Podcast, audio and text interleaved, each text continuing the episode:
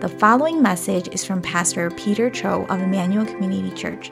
More information about the ministry of Emmanuel Community Church can be found at emmanuelcommunity.org.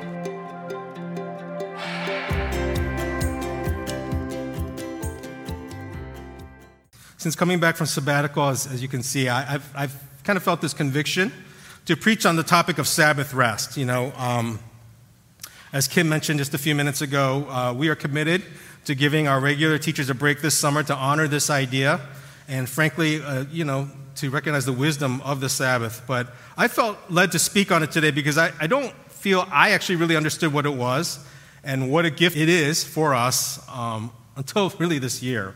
And to be honest, I'm still learning. And let me say this this idea of Sabbath is not just for pastors who have reached a seven year work anniversary, it's for all of God's people, which is why we find it embedded in the Ten Commandments as the fourth of the Ten Commands. It says, Remember the Sabbath day to keep it holy. And in Exodus 20, verses 8 through 11, I want to read uh, a little more detail as to what God t- tells us about the Sabbath and in this command. He says, Remember the Sabbath day to keep, by keeping it holy. Six days you shall labor and do all your work, but the seventh day is a Sabbath to the Lord your God. On it you shall not do any work, neither you, nor your son or daughter, nor your male or female servant, nor your animals, nor any foreigner residing in your towns. For in six days the Lord made the heavens and the earth, the sea, and all that is in them, but he rested on the seventh day. Therefore the Lord blessed the Sabbath day and made it holy.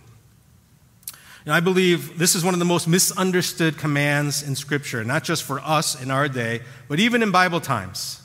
And we know this because there's probably nothing that Jesus argued about with the Pharisees and the teachers of the law more than the topic of the Sabbath. And this issue, issue is actually one of the main reasons why the religious elite were so dedicated to, to just getting rid of Jesus and even crucifying him. And yet, Jesus never gave ground on this. And so, if it's that important to Jesus, shouldn't it also be important to us? Important enough for us to discover what is this all about and how do we apply it into our own lives. But much like those in Jesus' day, we tend to misunderstand it too, don't we? Myself included. You know, um, as long as I can remember, um, you know, I grew up in a Korean church. My father was an elder um, since I was a really young child. And I remember when I was in grade school, one Sunday, under a new pastor that came in, we suddenly stopped spending money on Sundays, right? Does anyone, has anyone else experienced this growing up in the church? No, just me? Okay. we, stopped, we stopped spending money on Sundays. It became like this new rule in, the, in this church because no more shopping, no more going out to eat. And I remember asking my parents why, like, why are we doing this?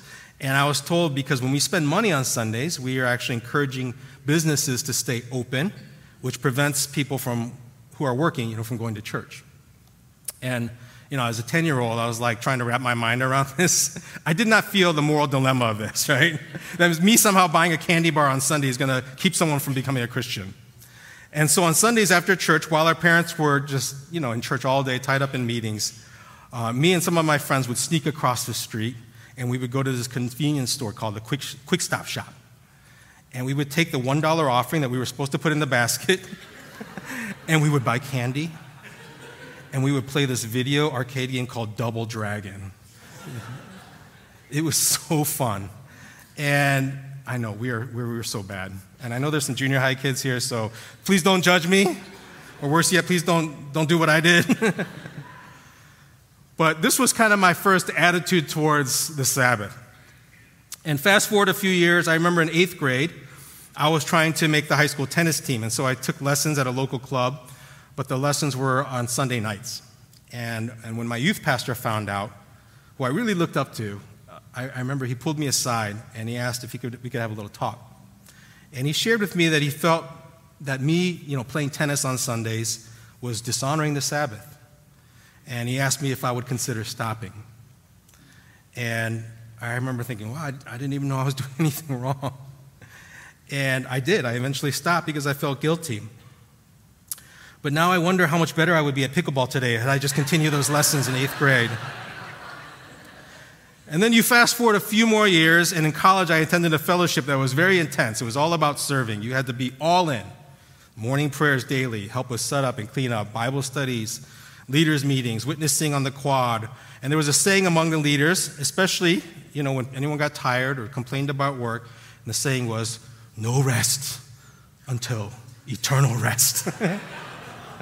no rest until eternal rest, which I later realized is just a holier way of saying, no breaks for you until you die.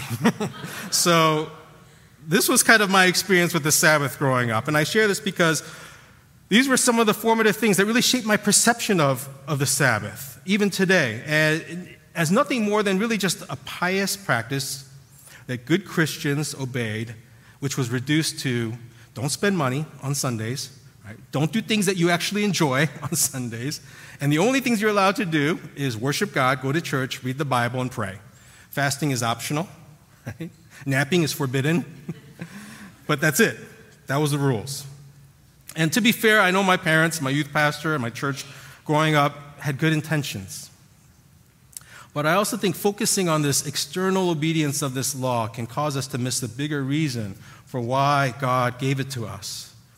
And I think this was true of the Pharisees as well. And Jesus was not afraid to call them out on this. They may have started with good intentions, but their self righteousness led to some pretty ridiculous interpretations of what it meant to observe and honor the Sabbath. I want to just share a couple examples. One is knot tying, tying knots. The Pharisees, they had this elaborate rule about tying, not tying on Sabbath. Some knots were permissible, but others were not. And it all came down to how complicated the knot was and, it, and if the tying of it would qualify as work, right? So can you imagine? Like overhand knot was really easy, no problem. You can do that on the Sabbath. Water bowline knot, no, you cannot do that. You rebellious sinner, right? And so that was one example. Another is blowing out a candle. Apparently, one of the big debates among the Pharisees was whether it's permissible to blow out a candle on the Sabbath.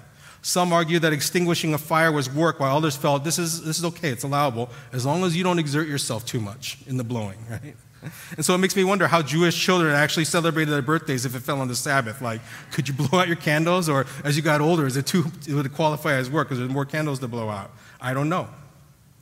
But even today, this is a real issue for Orthodox Jews. You know, one of my pastor friends posted this on Facebook actually a couple days ago, and it's a sign that he found in a hospital in St. Louis. And, he, and it, it was interesting to me. Do you, do you know what the purpose of a Sabbath elevator is? It's an elevator that runs continuously on the Jewish Sabbath, which begins on Friday evening and runs to Saturday evening, right? And as well as Jewish holidays and it stops at every floor continuously to keep anyone from what? From having to push the buttons on the elevator on the Sabbath. Because they didn't want that to be deemed as work, pressing a button. And so I find it fascinating that this practice to this level of detail is still very much alive today, at least for Orthodox Jews. But is this really what God intended when He gave us the Sabbath command? And if this is not what God intended, then what, if any of it, is still relevant to us as Christians today? Well, I believe it's more relevant today to us than ever, right? Despite what many Christians today may think, this is the Sabbath law is not an Old Testament command that has been abolished under the new covenant, right? Hebrew, Hebrews 4, 9 through 11 makes it clear. It says, There remains then a Sabbath rest for the people of God. For anyone who enters God's rest also rests from their works, just as God did from his. Let us therefore make every effort, every effort to enter that rest, so that no one will perish by following their example of disobedience. See, under the new covenant, the, this Sabbath idea is not to be rejected, it's to be redefined. And it's redefined to what God intended to be, and as Jesus taught us and, and Jesus showed us. And we need to enter this promise of rest by doing our best to continue to, to honor the principle and to honor the practice of it. But before we can change our practice, we need to change our perception.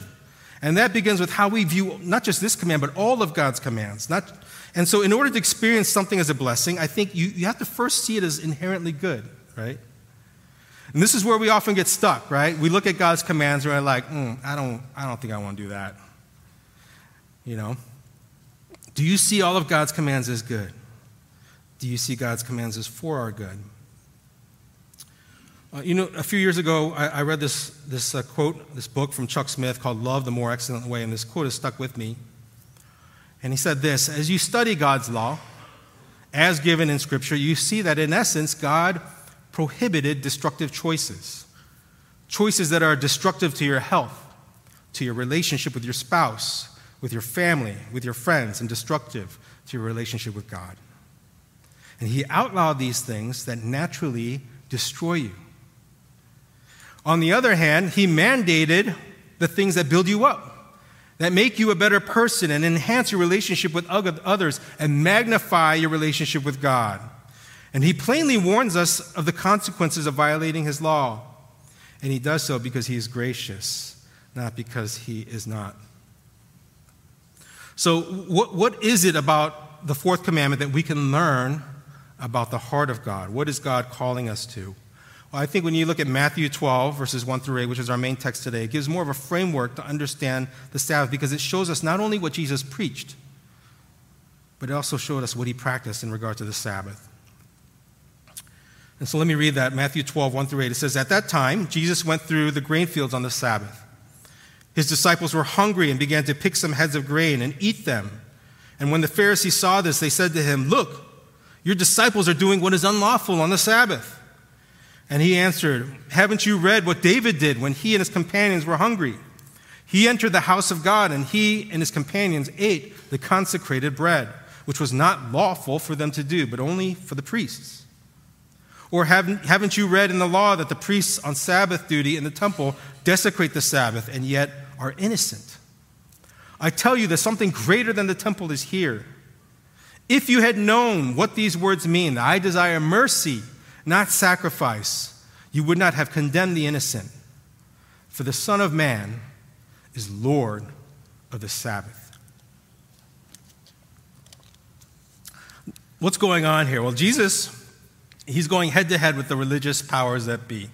And issue, this issue is constantly sending them into a frenzy. They don't understand why Jesus and his followers just can't, just can't obey the rules, right? And Jesus exposes them. He exposes their hypocrisy, he exposes their illogic by pointing out these instances where these rules are apparently violated and yet not considered a sin in God's eyes, like first in the life of David and then in the vocation of a priest. But Jesus' greatest grievance is that they have missed the bigger picture and the basic point of the Sabbath. And as the author and the authority of the Sabbath, he points out what matters to God is not the strict observance of rigid, rigid regulations that define what is work and what qualifies as work and what doesn't. But to Jesus, the Sabbath was about renewal. It was about the renewing of, of the mind and the body and the spirit of a person. How? Through experiencing his rest and through expressing life giving acts of mercy and kindness and compassion towards others and towards yourself. Jesus defined the Sabbath as the renewal of mind, body, and spirit by experiencing his rest and by expressing life giving acts of kindness and compassion to myself and to others. And this is why it didn't bother Jesus when his disciples picked grain to eat on the Sabbath when they were hungry. This was a way of being kind, kind to their own physical bodies and attending to their, their, their basic physical needs. Nor did Jesus think twice about healing a lame man or the blind on the Sabbath. This was an expression of life giving compassion and kindness one to another. Nor did Jesus refrain from teaching about the good news of the kingdom for hours on end at the temple on the Sabbath, because this is how minds would come to be renewed. And these things were not to be prevented on the Sabbath, but promoted and practiced as Jesus taught and showed us. But these are the very things that would infuriate the Pharisees though these embody the true spirit of the Sabbath. You know, in, in Mark's account of, in his gospel of the same interaction, he gives us a little more color on Jesus' statement by, by saying this. He, he prefaces it with, The Sabbath was made for man, not man for the Sabbath. The Sabbath was made for man, not man for the Sabbath. So the Son of Man is Lord, even of the Sabbath. Meaning, the Sabbath was made by God for us. The Sabbath is not our gift to God, the Sabbath is God's gift to us. And until we can see this command as a gift from God instead of our gift to God, we will never truly understand it or practice it the way that God intended. Instead of what is forbidden in this command, I think a better way to think about it is what is it that God is inviting us into? What good gift does God wish to give us as His children?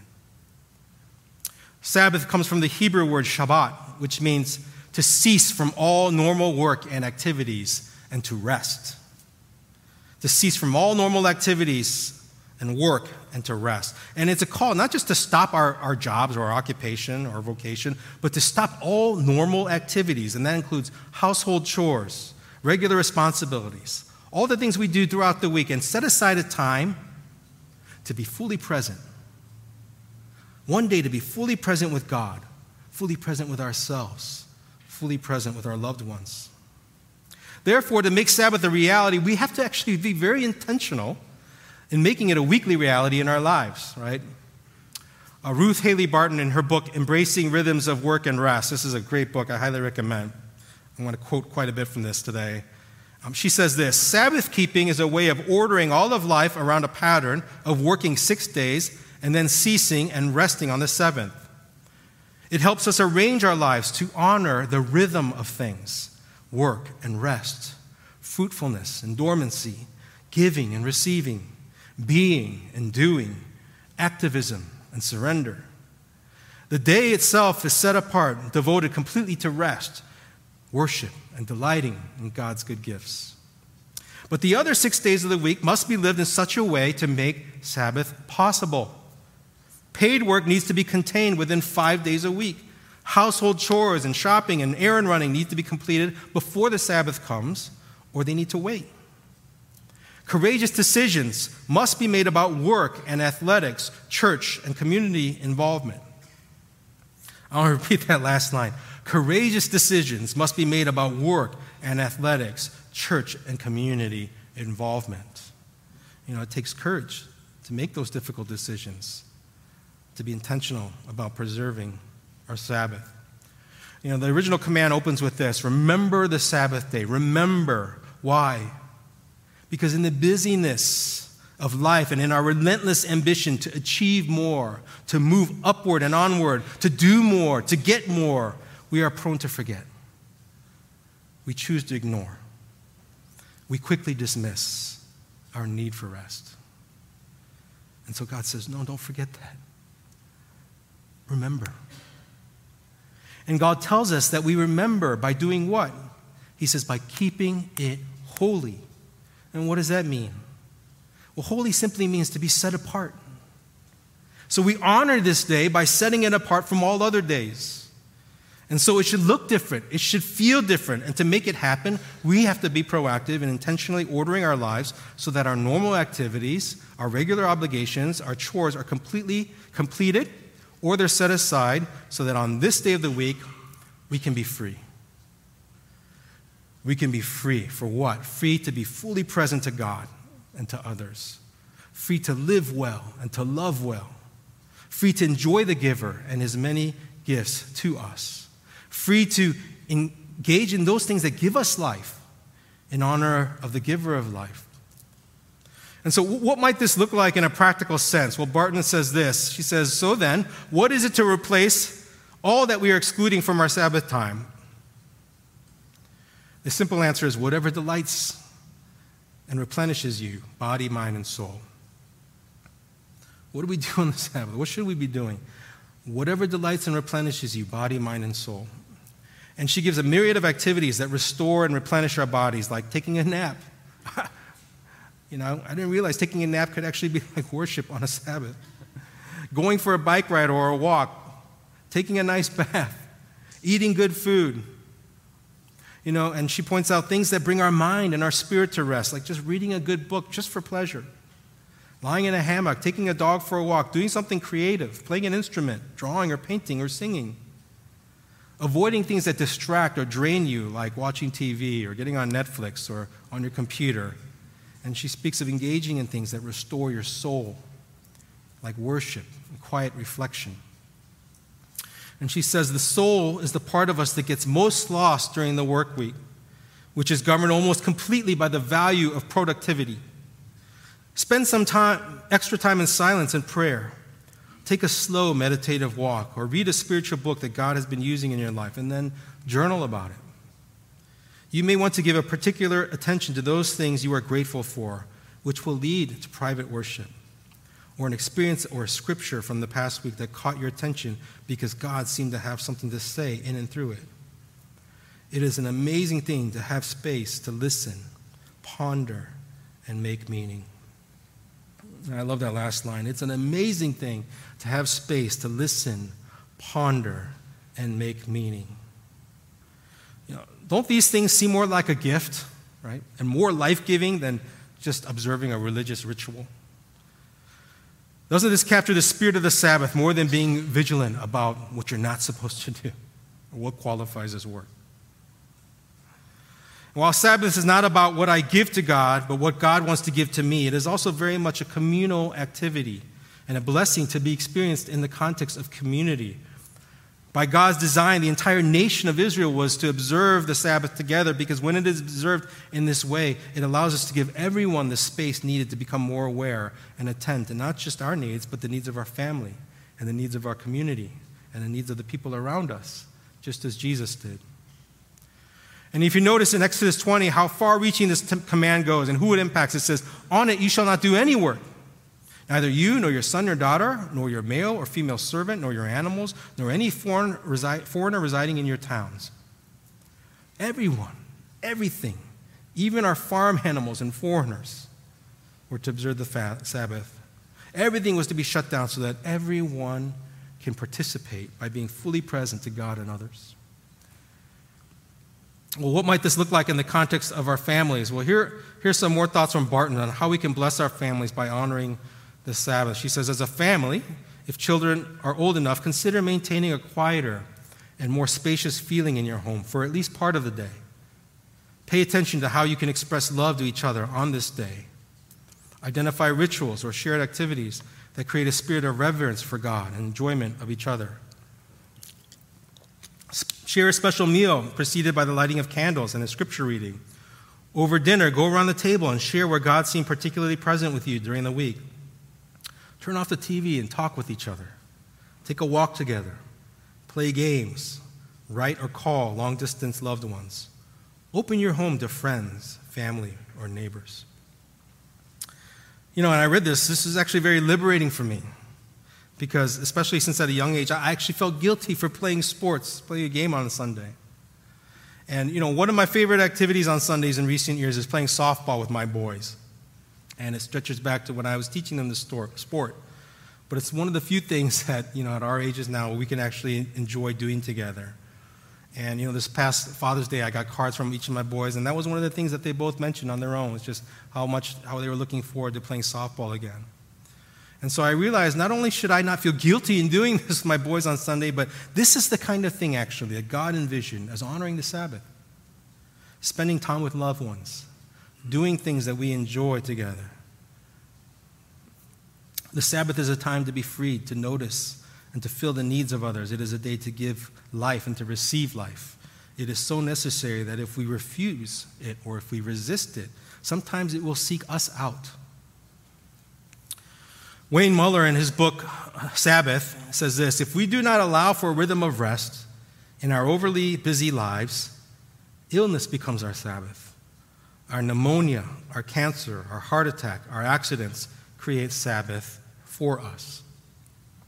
Now, this is a heavy quote, okay? And I don't want you to misinterpret as somehow, oh, if you don't observe the Sabbath, then God is going to punish you with these infirmities, right?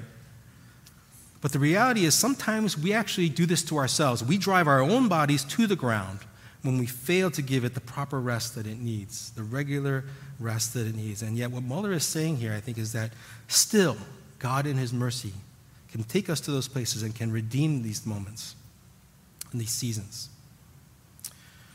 And this quote reminded me of, of, actually our own cancer journey and a blog post that I wrote two months after my wife Kim was diagnosed um, with cancer back in 2012, and she was going through very intense chemo. And I realize now how God had given me, actually, that was like my first real encounter with the beauty and the blessing of Sabbath rest. Even in the midst of some really horrible circumstances. And before I read it, I want to actually play a little audio clip um, from a voicemail that I got from my daughter, Stella, when I was at work. And at the time, she was only three years old. And I, am sharing this with you because it'll give you some context for the post that I'm going to share.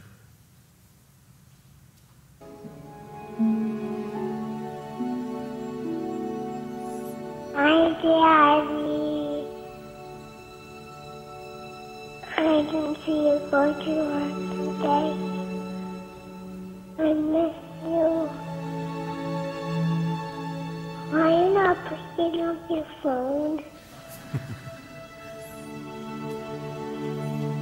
Hold me back.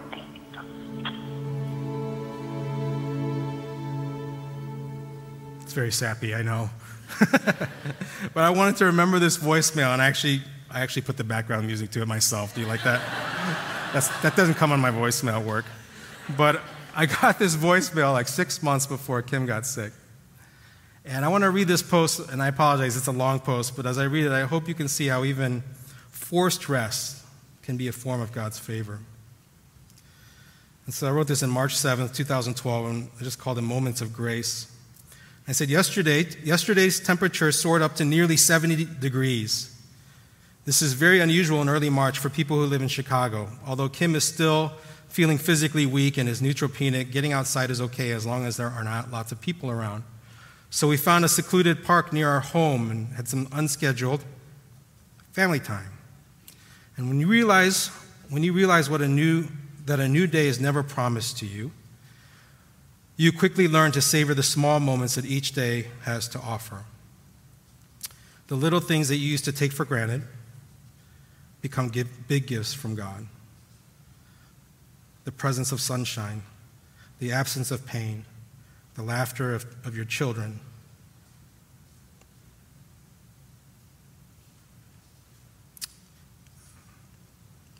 The breeze on your face. All these gifts of grace from the giver of every good and perfect gift.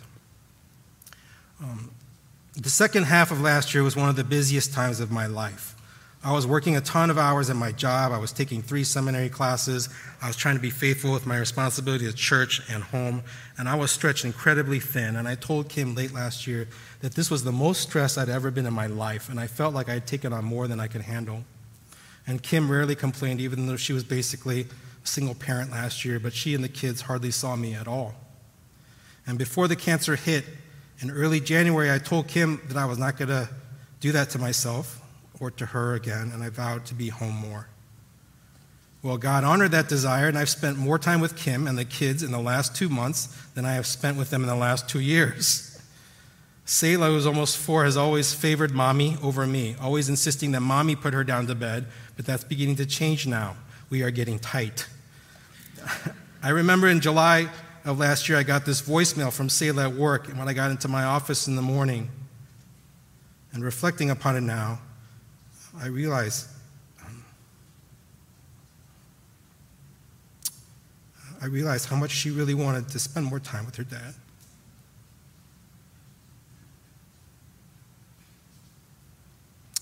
And now I'm pretty sure she's getting more daddy time than she could possibly want. Last month, Kim and I were driving down Northwest Highway on our way to a doctor's appointment, and it was about 7:45 a.m. And as we were driving, I looked over to my right and I noticed the Metra commuter train running right next to us, keeping perfect pace with our car. And I glanced at the clock and I exclaimed to Kim, Hey, that's my train. The train traveling next to us was literally the same train I've been taking every morning for the last 12 years.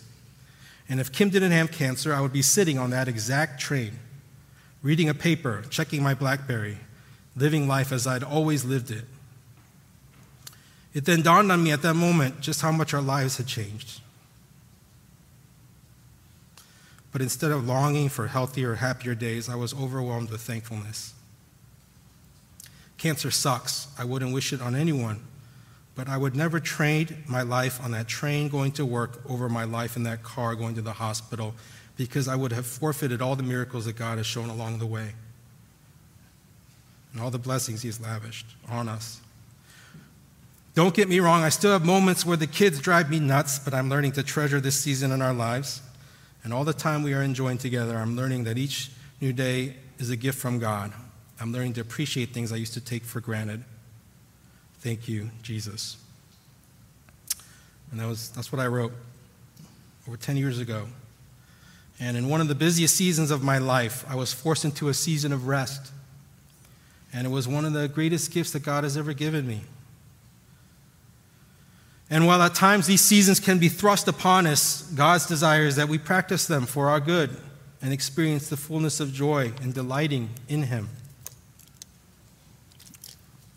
This is why we Sabbath. So I want to share one last quote from Ruth Haley Barton. She says, I have experienced this love myself in the joy and relief that washes over me when Sabbath comes. When the house has been prepared and special food has been brought, bought, computers have been turned off and cell phones powered down, when final emails have been sent and the laptop has been closed, when work obligations have been completed or set aside, when the candles or the fireplace have been lit and it's time to stop. With whatever, whether everything has been finished or not, I know what it is like to rest for hours until I have energy to delight in something. Savory food, a good book, a leisurely walk, a long awaited conversation with someone I love. I know what it's like to feel joy and hope and peace flow back into my body and soul when I thought it might never come back again. I know what it's like to see home and family, friends, and community differently through Sabbath eyes of delight in God's good gifts. I have experienced rest that turns into delight, delight that turns into gratitude, and gratitude that turns into worship. I know what it is like to recover myself so completely that I am able, by God's grace, to enter back into my work with a renewed sense of God's calling and God's presence. How could you not love a day that does all that? How could you not sell everything you have for this pearl of great price? You know, I, I love that line. I've experienced rest that turns into delight, delight that turns into gratitude, and gratitude that turns into worship. Isn't that what the Sabbath is supposed to bring us to? Not a preoccupation with laws, but into the presence of Jesus himself. A rest that fosters delight and gratitude, which leads us into worship of the Lord of the Sabbath. He's the gift of the Sabbath. He's our great reward. And at the end of Matthew 11, right before Jesus encounters the Pharisees on the issue of the Sabbath, right before this the Matthew 12 chapter passage we read, you know what Jesus says? I think people miss this a lot because it's, a, it's cut into a different chapter. But right before that, he says, that, he says these words Come to me, all you who are weary and burdened, and I will give you rest. Take my yoke upon you. Learn from me, for I am gentle, humble in heart, and you will find rest for your souls. Before Jesus even shows the Pharisees what it means to honor the Sabbath, he is sharing with the world that he himself is the one in whom we would find rest. And so he bids all to come. Whether you're tired, if you're weary and burdened, come, I will give you rest. I'm gentle and humble in heart. This is, this is a good place for you. You know, in the beginning, I shared about our sabbatical, but um, all the things that we did, and I spent with family and my wife, and it was all so good. and yet, um, as I entered into the last month of my sabbatical, I, I, I, I still didn't feel quite like rested. And um, one of the last things I did in, towards the end of May is I, I actually went to this two day retreat, and it was uh, led by Ruth Haley Barton, who I've quoted time and time again today. It was really cool, actually, to, to meet her and to kind of sit under her teaching. And um, even the way that the, the retreat was scheduled, it was just, it was really good. It was really restful for my soul. And they carve out all this time for silence and solitude. And he said, if you're tired, just take a nap. It's okay. And so I did. I took a couple hour nap, you know. I didn't feel guilty about it. I paid a lot of money for that nap, but it was besides that, it was it was a good nap. And I remember the next morning I got up really early and I started um, just walking around this big lake. you know, as the sun was rising. And I realized in that moment, you know, um, just how much I, in the quietness and in the silence and in the solitude, um, how much I actually really miss God. And um, that's, that's not an easy thing to say as a pastor, you know. Um, but I, I really miss God. I missed Jesus. And I realized, you know, in the doing and the working and ministry, you can get so caught up in, in the doing. And um, even the way you read the Bible as a pastor, it just becomes always about like, what, what can I, how can I take this and now teach it or process it in a way that can be beneficial to others? And I realized, you know, in that moment that um, since I've been in ministry, it's been very, it's been very far and few between that I've just been able to have moments with, with just God Himself, just me and God, just for me and God, just a word for me, not for anyone else. And um, and I could only find that when I was able to just quiet my heart and be still before God in silence and solitude. And so that's actually one of the rhythms I realized I've got to implement this now that I'm back, you know. Is um, I'm not going to get a sabbatical every year, but I can do this. And, and, um, and so regularly I've been just carving out times, even if it's just 20 minutes a day of just sitting in silence before God, seeking, listening. And so I want to give you just, I want to ask you in this moment, you know, you've come here to church to observe to, you know, the Sabbath in some regards, to experience his rest, to worship him. And yet I want you to just take a moment in the quietness of this room um, to listen to your body, to listen to your mind, to hear your soul. What is it telling you? What does it want? What are you seeking? Listen to your body. If you feel sluggish, if your neck is sore, if your eyes feel heavy, if you need caffeine to get through the day, if you have trouble falling asleep at night or waking up in the morning, listen to your body. Your body is telling you, I, I need Sabbath rest. And Jesus says, Come. Examine your mind. What is your mind doing? Especially in these quiet moments. Is it racing? Is it always thinking about the next thing that needs to get done? Is it impossible for you to just sit and be still? Is it trying to solve the next problem or issue? Do you have trouble falling asleep when you wake up at night? Because all the thoughts that are swirling in your head are you consumed with how you can improve your life or the life of your children? Or how to move ahead in a job or find a job or to advance in your career? Examine your mind. What is your mind telling you?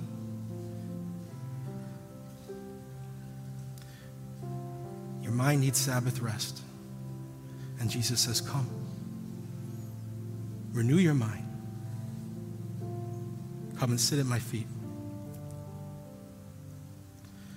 And I want you to take a moment, just lastly, just feel your emotions. What are your emotions telling you?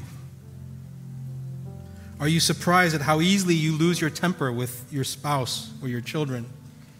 How frustrated you get with your coworkers or your boss? Do you find yourself welling up in tears in ways that catches you off guard? Do you find yourself with emotions that are so strong that it's difficult to regulate or control, and you work so hard to resist it or reject it? And then your emotions, your heart, your soul is saying, just, I need rest. And Jesus says, Come. Bring your heart, bring your soul, bring your mind. I've called you to love me in this way because I love you in this way. And so we'll take, let's just take one minute in the quietness of this room and let's listen to our bodies and our minds and our souls. And our worship team will, will lead us um, in response.